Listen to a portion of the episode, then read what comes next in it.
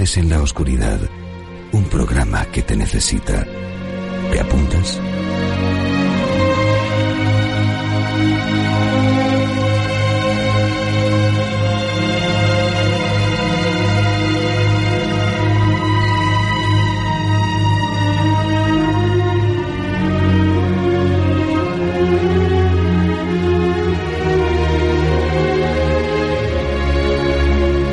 Basada en la teoría de que todo lo existente se interpreta como energía en distintas formas de manifestación, la medicina cuántica se ha convertido en los últimos años en una alternativa a la medicina tradicional, y es que gracias a la aplicación del sistema cuántico, las enfermedades se abordan en su totalidad sin separar el cuerpo de la mente.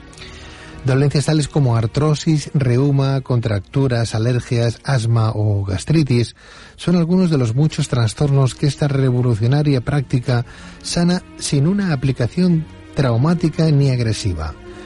Por ello, esta noche, y para explicarnos en qué consiste la medicina cuántica, contamos con un experto en la materia, con el psicólogo Gustavo Levitt, a quien ya le agradecemos su presencia en este su programa. Gustavo, buenas noches. Hola, buenas noches. Bienvenido. Muchas gracias. Medicina cuántica. Suena como a ciencia ficción, ¿verdad? Como medicina de la ciencia, que nada que ver con el, con el cuerpo, ¿no? Pero todo lo contrario. Yo pienso que sí, pienso que, digamos, que se acerca a la física cuántica y que por lo tanto eh, todo lo que es energía y está vivo y le pertenece, en este caso, al ser humano, eh, si la energía se comporta de una forma alterada, pues eh, las patologías aparecen de esta manera también. ¿no? Gustavo, ¿de qué estamos hablando cuando hablamos de medicina cuántica? Bueno, estamos hablando de, un concepto de, energía, de alteración. Estamos hablando de las frecuencias que emiten eh, nuestras células y que por lo tanto, eh, cuando estas frecuencias están alteradas, indican que existen alteraciones en el organismo, ¿no? Que pueden venir desde nuestro sistema eh, de pensamientos o pueden venir de que los propios órganos se están quejando de nuestra forma de comportarnos. O sea, estamos hablando de saber calibrar o valorar nuestro propio organismo a través de las células. Evidentemente. A través de los quantums. Exactamente, porque dentro de los electrones están los quantums. Estos son, digamos, los elementos más, más pequeños que existen que están eh, siempre en movimiento y al estar siempre en movimiento emiten una energía. Esta energía eh, se puede medir ¿eh? a través de lo que sería el amperaje y se puede conocer a través de unas frecuencias y estas frecuencias nos marcan cómo está el organismo en este caso. ¿Y qué conseguimos con ello? Bueno, a través de diferentes instrumentos podemos conocer la información de lo que las energías o el estrés celular genera en nuestro cuerpo. Y a partir de aquí podemos modificar tranquilamente eh, desde nuestra propia voluntad enfermedades que podemos perfectamente evitar. ¿Y lo hacéis de qué manera? Bien, nosotros eh, a través de diferentes instrumentos, eh, y en concretamente trabajo uno que se llama Skio, pero hay varios más, obtenemos una serie de información Mm, frecuencial de cómo está el organismo. Entonces, a partir de aquí, de hacer una lectura que se hace muy rápido eh, de todo el cuerpo, eh, podemos ver qué alteraciones hay. Y sobre todo, qué alteraciones hay eh, donde al organismo, o sea, la persona no se la deja fuera, porque te habla de, de, de, los, de las patologías o los problemas que pueden aparecer acorde como la persona se está comportando en este momento.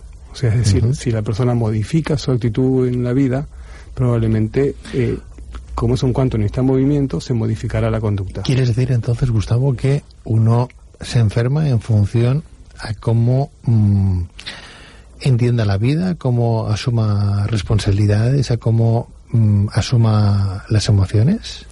Mira, hay un ejemplo que es muy muy sencillo. ¿eh? Por ejemplo, cuando una mujer se queda embarazada, eh, le va a ocurrir, o la mayoría manifiesta esto, de que ve a todo el mundo que está, a todas las mujeres las ve embarazadas. Entonces hay, hay frecuencias que son que nos que nos acercan entre nosotros, ¿no? Entonces eh, yo creo que la enfermedad es una señal de que algo no está funcionando bien en nuestra forma de, de vivir. No por ello todas las enfermedades tienen que ver con nuestra conducta, pero eh, según como nosotros eh, absorbamos el estrés celular, probablemente eh, podamos también modificar la respuesta orgánica a la enfermedad. Gustavo, te están escuchando miles de, personas esta noche que son nuestros oyentes, ¿no? Nuestras luciérnagas de, la noche del programa. Así es como siempre indico yo que, llamamos con cariño a nuestros oyentes, ¿no? Las luciérnagas que ponen aquí a puntita de luz y tendrán ganas de saber el por qué, por ejemplo, o para qué patología o por qué enfermedad eh, o por qué sentimiento yo tendría que acercarme a la medicina cuántica. Por ejemplo, ir a buscar al psicólogo, al especialista en esta medicina cuántica como es Gustavo Levitt. Mira, eh, yo creo que es muy importante eh, la toma de conciencia que, una persona cuando tiene un trastorno tiene que asumir.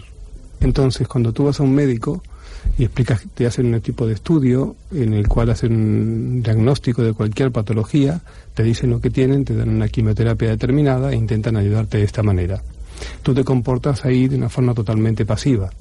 Es decir, no sabes ni para qué te vino, ni para qué te sirve, ni qué te va a cambiar. desde el punto de vista de la física cuántica, de la medicina cuántica, hay un, hay un elemento que es esencial y es la participación del paciente. Por lo tanto, eh, nosotros damos información de lo que su estrés celular manifiesta en el, su organismo. A partir de aquí, yo creo que eh, se da una modificación en, cualquier tipo de trastorno. Mm, vemos trastornos desde emocionales hasta trastornos físicos, hasta problemas que eh, aparentemente mm, diríamos que nada tienen que ver con, la cuántica y sin embargo están ahí. Eh, hay patologías como pueden ser cefaleas, pueden ser... Yo tengo aquí, perdóname Gustavo, tengo un montón de, de, de, enfermedades o patologías, yo no sé, permíteme que las voy a leer porque creo que es, eh, clarifica un poquito el tema. O sea, la medicina cuántica le iría perfecto a la artrosis, a la artritis, al reuma y, la, consecuencias de traumatismos, a contracturas cervicales y dorsales, a ciatalgias, alergias, asma, gastritis, úlceras venosas y diabéticas, psoriasis, adenoma prostático, benigno, estrés, insomnio, síndromes paraneoplásicos y las consecuencias de sus tratamientos y otras patologías neurológicas. Hay más. Sí, evidentemente eh, el campo es muy amplio porque estamos hablando del ser humano. Estamos hablando, claro. estamos hablando también de un tipo de tratamiento vibracional y por lo tanto es, eh, actúa como puede actuar la homeopatía, como puede actuar la acupuntura habla de energía dentro del cuerpo. O sea, tú, por ejemplo, pasas por una especie de escáner, por llamarlo de alguna manera, a través de, de esa máquina, eh, al, al individuo. No, a la persona que viene a tu consulta. Sí. Y sabes exactamente qué tipo, cómo está de energía la célula. Sí. Y a partir de ahí, ¿qué? ¿Cómo está trabada? ¿Cómo está bloqueada? ¿Por qué lo ha bloqueado? Muy bien. Entonces, dando una información al, paciente, ayudamos a que se desbloquee. Muy bien. El instrumento puede, a través de la lectura de la frecuencia, invertir esa frecuencia y que este proceso se desbloquee. Por ejemplo, eh, es tan profundo y tan, tan cambiante eh, a dónde puede llegar la, la, medicina cuántica que eh, muchas personas no están preparadas para entender qué es lo, de, qué es capaz este tipo de instrumento, ¿no? este tipo de técnica, ¿no? Pero es capaz de, por ejemplo, poder dar una frecuencia de un medicamento sin tener que tomártela, o puede actuar en un punto de acupuntura sin tener que pincharte. Es decir, emitiendo una frecuencia modificas la respuesta energética del cuerpo. Interesante. Bien, pues eh, si queremos eh, acceder o tener mayor información, buscamos Gustavo Levitt, por ejemplo. Yo no sé si. ¿Te está gustando este episodio? Hazte fan desde el botón Apoyar del podcast de Nivos. Elige tu aportación y podrás escuchar este y el resto de sus episodios extra. Además, ayudarás a su productor a seguir creando contenido con la misma pasión y dedicación.